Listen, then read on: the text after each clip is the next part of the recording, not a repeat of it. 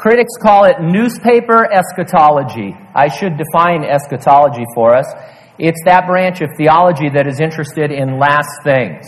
For our purposes today, it's the study of unfulfilled Bible prophecy.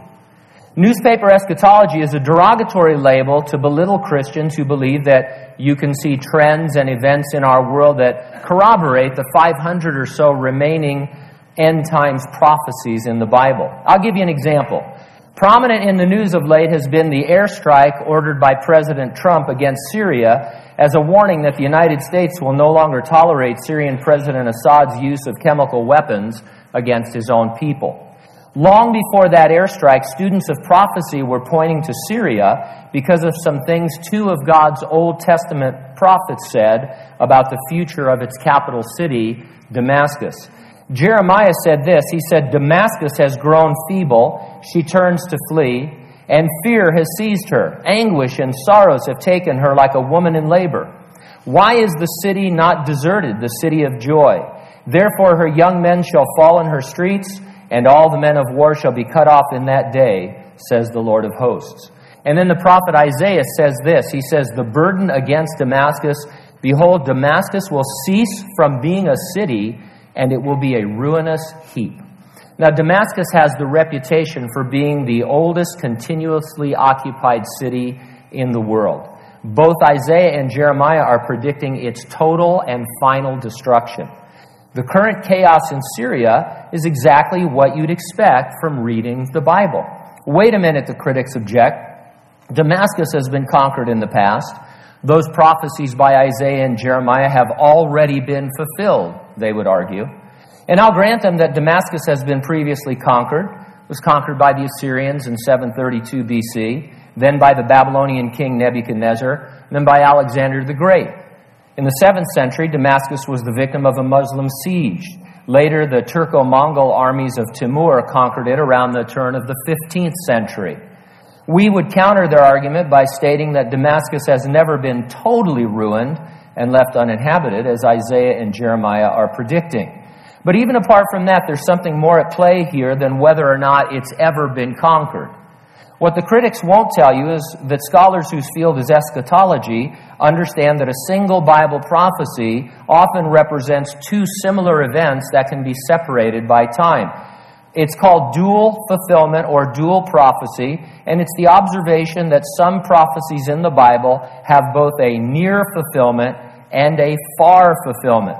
An example would be a prophecy that God made to David, King David, concerning his son reigning on his throne. The prophecy had elements of fulfillment in the near future in the person of David's son Solomon, who became king after him. But several important elements of the prophecy were not fulfilled by Solomon, and it was therefore also looking past Solomon to a far fulfillment of it when Jesus, the greater son of David, will sit on David's throne. Thought you were coming for me, man. You were that close to being wiped out. I'll tell you, there's a lot of concealed carry people in here. That was a close one, man. Weapons down. Come on. I'm sorry. Actually, I'm not sorry. I've been waiting to do that. But anyway. So there's a prophecy that David's son will sit on the throne. It was fulfilled by Solomon, but there's elements of it that have not yet been fulfilled that will be fulfilled when Jesus comes in his second coming to rule and reign.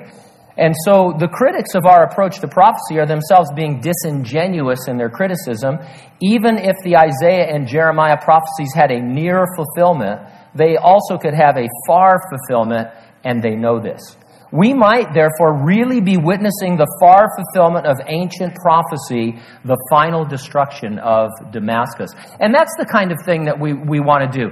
We're not saying Damascus is going to fall. We're not saying this is it. It's been fulfilled. We're saying that when you read the Bible, these guys hundreds of years ago talked about problems in Syria and Damascus, serious military problems. You would expect that to be happening in the world if those prophecies are going to come true. And you see that happen, and we may be witnessing that fulfillment. Damascus is just one small part of the larger stage that's being set. There's a famous prophecy in the book of Ezekiel that lists a coalition of nations who will attack Israel in the last days. Those nations are currently aligned with each other, just as the Bible predicted. They are Russia, Iran, Turkey, Libya, and the Sudan. Further, Ezekiel mentions that the main attack from those nations will come from the north, meaning the armies will advance through Syria. But let's cut to the chase. The critics ignore what might be called the mother of all end times prophecies, that Israel would become a nation again in the last days and become the central focus of world events. What are the chances that a nation that had ceased to exist as a country would suddenly reappear back on the world stage and be resurrected after more than 2,000 years? Nothing like that has ever happened. And this is why the fulfillment of all these prophecies is incredibly amazing. Here are just a few of the hundreds of biblical predictions which have been fulfilled as Israel became an independent nation after centuries. These are fantastic. First, Jesus predicted Israel's total destruction. Matthew 24, he said, "Then Jesus went out and departed from the temple, and his disciples came up to show him the buildings of the temple. And Jesus said to them, 'Do you not see all these things? Assuredly, I say to you, not one stone shall be left here upon another that shall not be thrown down.'" This was fulfilled just as Jesus predicted. In 70 AD, the Roman legions led by Titus sacked and burned Jerusalem. They weren't supposed to tear the temple apart, but they did. The story goes that once they lit the city on fire, all the gold in Herod's temple started to melt and get in between the cracks of the stones, and they tore down the place stone by stone to get at the gold.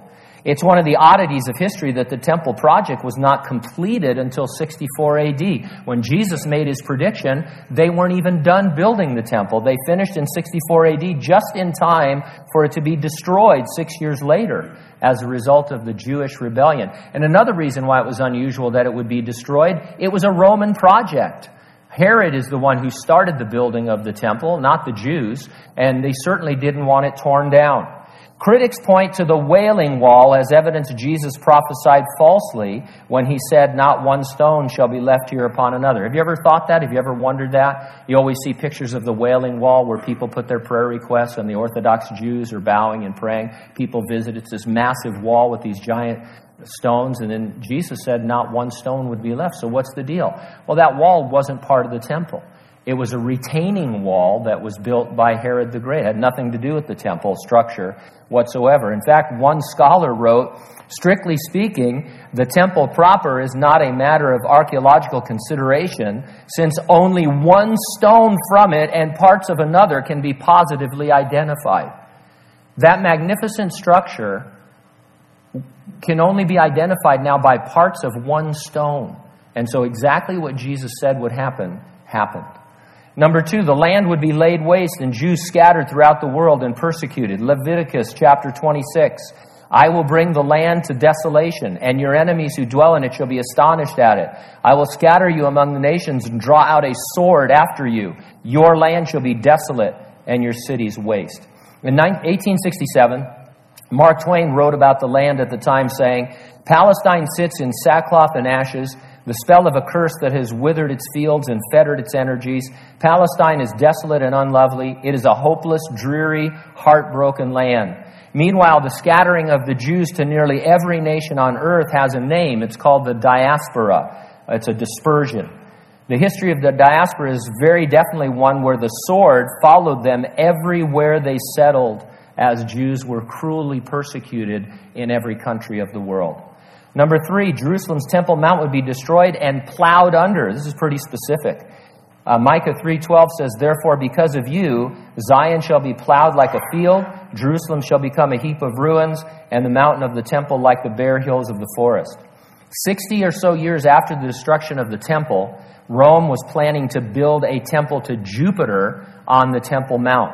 In 131 AD, the governor of Judea, Tineas Rufus, performed a foundation ceremony which involved plowing over the temple, just as Micah foresaw. It led to what historians call the Bar Kokhba Revolt. The Hebrew language, number four, would be resurrected. Zephaniah 3:9, "For then I will restore to the people a pure language, that they all may call on the name of the Lord to serve him with one accord." Hebrew was spoken by the Jewish people from the 2nd millennium BC until the fall of Jerusalem in 587 BC. From that 6th century forward until the close of the Middle Ages, many Jews spoke Aramaic, and many ancient Jewish texts, including the Dead Sea Scrolls, were written in Aramaic. Hebrew passed out of knowledge. But then in the late 1800s, an Orthodox Jew who took the name Eleazar ben Yehuda, almost single-handedly, despite opposition from his own people, resurrected the Hebrew tongue. Hebrew is now spoken by the majority of Israel's citizens. Linguists are astonished at its revival. As with so many other things, it is absolutely unprecedented that a language which was essentially dead has been resurrected in such a way. Number 5, Israel would be reborn in one day. Isaiah 66, verse 8. Who has heard such a thing? Who has seen such things? Shall the earth be made to give birth in one day, or shall a nation be born at once? For as soon as Zion was in labor, she gave birth to her children.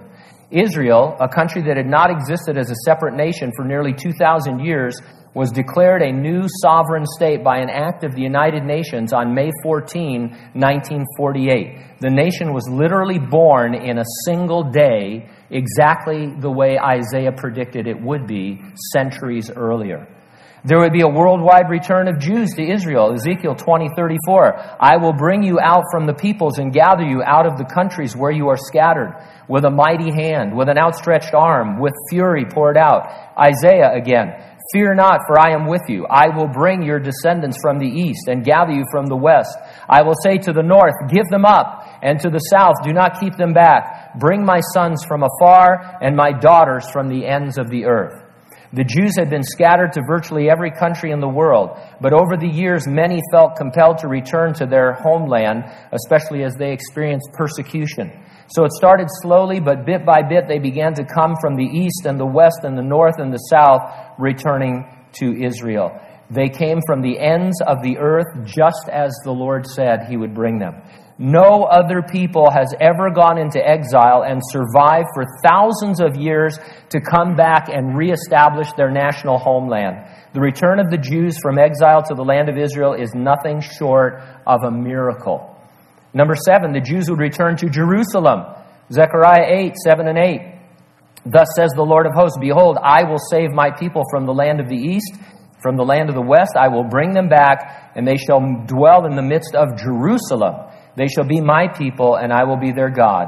Although Israel became a nation in 1948, the Jews did not have control over Jerusalem until 1967, when they recaptured the city during the Six-Day War. All of these prophecies, very specific, and they come true exactly as God says they will. Number 8, Israel would bloom and fill the world with fruit. This is from the obscure minor prophet Amos, who said, behold, the days are coming, says the Lord, when the plowman shall overtake the reaper, and the treader of grapes, him who sows seed. The mountain shall drip with sweet wine, and the hill shall flow with it. I will bring back the captives of my people Israel. They shall build the waste cities and inhabit them. They shall plant vineyards and drink wine from them. They shall also make gardens and eat fruit from them. Israel was a desolate wasteland full of malarial swamps and deserts right up until the beginning of the last century. When the Jews began to return to the area in large numbers, they began to transform the land.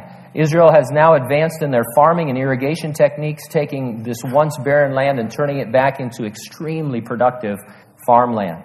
Israel produces 95% of its own food requirements. They export tons of food to the rest of the world.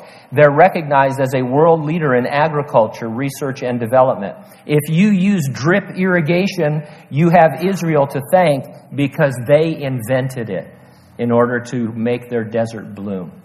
Number 9, trees will grow again in Israel. Isaiah 41, 19 and 20. I will plant in the wilderness the cedar and the acacia tree, the myrtle and the olive tree. I will set in the desert the cypress tree and the pine and the box tree together, that they may see and know and consider and understand together that the hand of the Lord has done this, and the Holy One of Israel has created it. During the past century, more than 200 million trees have been planted in Israel, and those forests are flourishing. Now, I read that again this morning. I said, that can't be true. You know how people exaggerate. 200 million. So I looked it up, I Googled it, and it's false. 240 million. trees have been planted in Israel, according to the latest source. Do you understand what I'm saying? God said through Isaiah that there would be forests in Israel where there weren't any forests, and today you can count 240 million trees in the land of Israel. One tree that isn't flourishing is the one planted in 2013 by then-President Obama as a gift to Israel. I feel obligated to tell you this. Since we're on the subject of trees, I mean, this is my only motivation. The Times of Israel and Israeli news website Ynet reported that on the president's departure, the magnolia tree was unceremoniously dug up by the Ag Ministry and taken away to be tested for pests. According to the Times of Israel, quote, plants cannot be brought in from abroad without undergoing a check by the ministry. And so apparently the president brought an unchecked tree, planted it, and they had to uproot it. There's no talk of if it got replanted. I'm guessing not. There are also predictions that this reborn last days Israel will be a problem for all the nations of the world. She is called a cup of trembling. I'd say that's an apt descriptor of modern Israel's political situation. The rebirth of Israel as a nation is one of the most incredible supernatural displays of God's power ever. Nothing like it has happened before, that a nation would be resurrected after being out of existence for so long. It is a modern prophetic miracle that is still unfolding. People who say that if there were miracles today, they would believe, they're ignoring the evidence. The modern state of Israel is nothing short of a miracle. It's not just a historical anomaly, it is a miracle. In February of 1979, Pam and I sat in a nearly empty movie theater in San Bernardino and we watched The Late Great Planet Earth. It was based on the future prophecies of the book of the Revelation of Jesus Christ. It laid down the daily news right next to prophecy to show that what God had predicted in the Bible was coming true right before our very eyes. It was compelling. It was only a few days later that Pam had rededicated her life to the Lord and that I prayed to receive Jesus as my Savior. The study of prophecy from a literal futurist position has never been so relevant as it is right now. Everywhere I go, people are referring to things like the mark of the beast and Armageddon. Here are a few recent headlines in major newspapers. We're doomed. Why is Hollywood obsessed with the apocalypse? Strange obsession with the end of the world. Be honest, the apocalypse seems kind of exciting in a way. I don't know about that one. Zombies, power outages, global pandemics. Why TV is embracing the apocalypse. An article I read stated it like this. It said, in the last few years on screens big and small, we've seen driverless cars careening into crowds, airplanes falling from the sky, the Hollywood Hills aflame, true believers being sucked into the heavens. The rapture is upon us more so than ever through movies both faith-based, secular, and somewhere in between.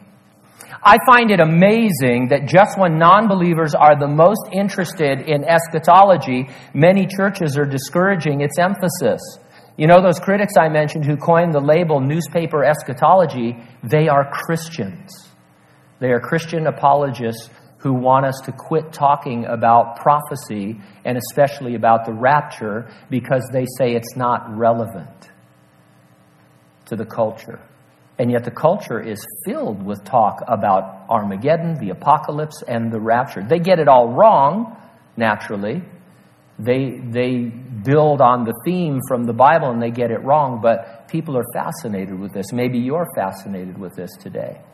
Maybe you have some wonder in the back of your head, that little chip now that's on your credit card. You think, how close is this to the mark of the beast? Where are we headed with all of this? Shortages, wars, rumors of wars. Are we in the end times that the Bible talks about? The answer to that is yes. People are interested and fascinated and more than a little scared. But that's because they think of the apocalypse as the complete and final destruction of the world. We know that the apocalypse is the saving of the world as Jesus Christ is unveiled to return and rule it. We can give people the hope that Jesus is coming. And by coming, I mean first, he's coming to resurrect and rapture the church. The Bible ends on a high note. We eventually get to Revelation 22. That was my introduction. And this is my conclusion. But anyway, nothing in between. Revelation 22:20, he who testifies to these things says, surely I am coming quickly. Amen. Even so, come, Lord Jesus. The grace of our Lord Jesus Christ be with you all. Amen. Sorry if I spoiled the ending of the Bible for those of you who haven't read it yet, but I should have given you a spoiler alert. Oh, I'm in Genesis reading about who begat who, and I could just cut to the chase. So it all ends good. When is Jesus coming? Quickly. It doesn't mean soon. It means suddenly. I still say Jesus is coming soon, but that is incorrect. Jesus is coming suddenly. Soon indicates a little while. When do you think you're going to be able to get on soaring over California? Well, soon. I've already been in line 20 minutes. It'll be another 20 or 30 or 40 or 50 minutes. But soon, I'll be on there. We use soon like that all the time. Soon can be a pretty long period of time. But he's coming quickly. It means suddenly, and it could happen at any moment. John understood this to refer to the rapture because he adds, even so come, Lord Jesus. John knew that Jesus' coming is preceded by at least a 7-year tribulation. When you read the book of the Revelation, there's a 7-year tribulation at the end of which Jesus returns. And so John, who wrote the Revelation under the inspiration of the Holy Spirit, he knew that there would be at least 7 years from the time the tribulation began until the second coming of Jesus. So no way he was talking about Jesus' second coming here, knowing the many events that must occur prior to his return to rule the earth. When he said, Jesus, come quickly, he meant you could come right now in the rapture and get this going, and then the tribulation will begin. So that's what he was talking about. The imminent pre-tribulation, pre-millennial return of Jesus was important to John.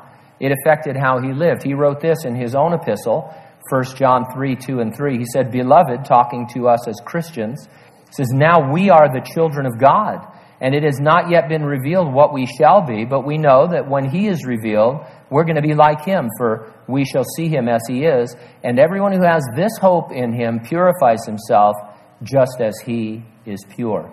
The hope we will be raptured imminently inspires us to keep ourselves pure, contributing to the Lord transforming us more and more into his image. Tom Ice is a theologian who talks a lot about the rapture, and occasionally he'll start one of his talks by saying, what problem do you have that wouldn't be solved by the rapture? None. That's what John is talking about. He says, I'm going to keep myself pure. I'm going to walk with the Lord. I'm going to live the Christian life, being transformed into his image from glory to glory until he comes, because he could come at any moment. The hope we will be raptured imminently inspires us. Do you have a theme for this year? Instead of resolutions, people are choosing a word or a phrase to be their theme for the year. My theme every year until I'm in heaven from now on is going to be, even so come, Lord Jesus, because it covers everything. Anything I can think of that I'm going through or want to do or whatever is covered by, even so, Lord, come right now. Revelation 22:21, the grace of our Lord Jesus Christ be with you all. Amen. You present the gospel in a context of grace. It's because you love them with the love of Jesus Christ that you explain to non-believers what is happening and what is going to happen. Prophecy is a great proof of the love of God because it shows that he gives men ample warning to repent and be saved. You ever think about that? Prophecy is about the love of God because he tells us ahead of time what's going to happen so that we can plan for it. Prior to the airstrike against Syria, the United States warned Russian and Syrian forces. They let them know, we're about to drop the mother of all bombs on you. You might want to move. It was merciful. It was wonderful in that sense. Prior to the Great Tribulation and all during it, God issues warnings. When we study through the Revelation, we call the series The Grace of Wrath because we see in the wrath of God being poured out his final powerful efforts to reach sinners to save them. Nothing that happens in the book of the Revelation isn't from the point of view of God saying, get saved now before it's too late. My long suffering is just about over. I have to deal with sin once and for all, and you're going to be on one side of it or the other. And so prophecy is a great reminder of the grace of God. When we talk about these events that are going to happen, it's not relishing that God is going to destroy the world. It's letting people know that he's going to pour out his wrath in order to save men and women. It's a last-ditch effort. Back up in Revelation 22:17, and the Spirit and the bride say, "Come," and let him who hears say, "Come," let him who thirsts come. Whoever desires, let them take of the water of life freely. So it ends with an invitation. The Spirit says, "Come." That's the Holy Spirit, whose ministry is to reveal and glorify Jesus Christ. Specifically, John in his gospel says he is to convict us of sin and of righteousness and of the judgment to come. And so the Holy Spirit convicts us of sin. And what that means is that by his ministry, he frees our will so that we are able to see ourselves the way God sees us, as sinners, as those that are far from God, who have fallen short of the glory of God. You acknowledge that you cannot by any amount of good works, therefore, save yourself. You must be declared right by God. And so he convicts us of righteousness. And that's what happens when you receive Jesus as your Savior. You're declared righteous. And so you're a sinner. Don't take that personally. We're all sinners. Even if you're a Christian, you're still a sinner. But before you're saved, you're a sinner and you don't know it. But then the Holy Spirit works on your heart and it's revealed to you. Not just that you do a few bad things, or you're not as good as you could be, or you want to be better, or you start going to church one day, but that you're a sinner separated from God, and that if you were to die right then, you'd be separated eternally. The Holy Spirit shows you that, and he shows you that nothing that you can do can get you right with God. There's a righteousness that only God has, and he must give that to you. And when Jesus died on the cross, he said, "Here's what I'm going to do. I'm going to take your sin on myself. I'm going to give you my righteousness. And in that exchange, you are saved." And he does it in the context of what he calls the judgment to come. Everybody has the understanding that there will be a final judgment. That this thing that we call life and earth is temporal. That it's temporary. That it's headed for an ending and rebuilding. And so within that time, that's what the Holy Spirit is about, convicting people of sin so that God can declare them righteous so that they can avoid the judgment to come. You can either stand before God accepted in Jesus Christ, or you stand on your own in your insufficient righteousness, destined for hell for having rejected God's free offer of salvation. By the way, scholars point out that this is the only prayer by the Holy Spirit that is recorded in the Bible. To me, it says a lot that his only prayer is for Jesus to come suddenly. The Holy Spirit is pre-trib in his eschatology. And so we're in good company when it comes to what we believe. And then it says the bride says come. The church on earth is the bride of Jesus. The church collectively ought to long for his coming, just as a bride awaiting the coming of her bridegroom to marry her. We should, I guess one way of putting it is, we should have an excitement about talking about Jesus. Not as an obligation, but as an excitement. Hey, if you're engaged to somebody and you're embarrassed to tell anybody, you've got a problem. I don't want to be the one to tell you this, but you know, if that's your situation, I hope I'm not busting you out. But gals, if your fiancé doesn't like to introduce you, get somebody else. And so that's the idea. You know, we feel like, I have to share, I should be doing evangelism. Well, the idea is just be in love with Jesus, and you will want to share him because you love him so much. The bride says, come to Jesus. We want you to come, Jesus, and we're excited about what's going to happen when you do. Him who hears says, come. The individual in the church on earth, you and I ought to, in our personal lives, live in an expectancy of the imminent pre-tribulational, premillennial return of Jesus. Whatever that means to you. That the Lord could come right now. And how does that affect what I want to be doing right now? Then it says, let him who thirsts come. I think this refers to non-believers who are parched for a drink of the free living water offered to all by Jesus. But you must come and take. You must receive him by faith. It's a decision that you have to make. If you're here this morning and you're not a Christian, we're glad that you're here. We're in love with Jesus. We sing to Jesus. We study Jesus. We talk to Jesus. And God talks to us through His Word. So we're in that flow. And we're excited to share Him with you in many different ways. Jacob gave what we call an apologetic or an argument for the resurrection of Jesus Christ. That's what this day is all about. It's a celebration that Jesus is risen from the dead. He's risen from the dead to never die again. And it says that He is the first fruits of the resurrection, meaning that after Him, there will be many other resurrections. They will be those who follow Him, who trust Him, who give their lives to Him. I stand here today absolutely confident that when I die, I'll be absent from my body and present with the Lord, and that if I should die before the rapture takes place, I will have a resurrection body when the Lord comes. And, of course, my personal hope is that the rapture would happen before I die, like right now, and then I will be changed in a moment, in the twinkling of an eye, and have a glorious body. And I can say that because Jesus is alive in a resurrection body. I'm going to have a body like His, and that's what this day is all about. And then there's going to be people who don't get involved in that. They keep putting off this decision to receive Christ. They keep thinking that it doesn't apply to them, or they'll get with it some other time. But the Holy Spirit is here in this place, if you're not a Christian, to convict you of sin. I remember the very moment that I was convicted of sin for the first time.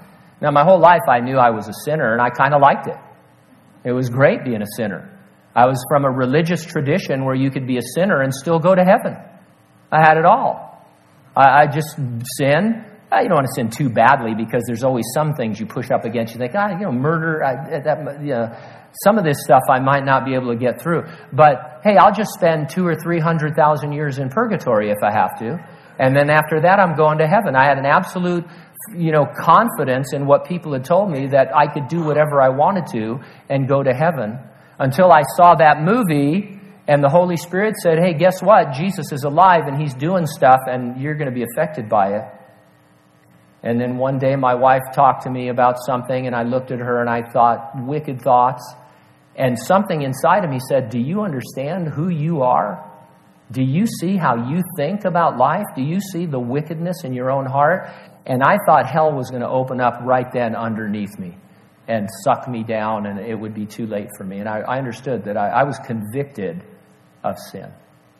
And that's what the Holy Spirit does. He convicts you of sin. And just when you think there's no hope for you, He shows you Jesus Christ on the cross in His perfect righteousness, dying in your place for your sin so that you can be saved.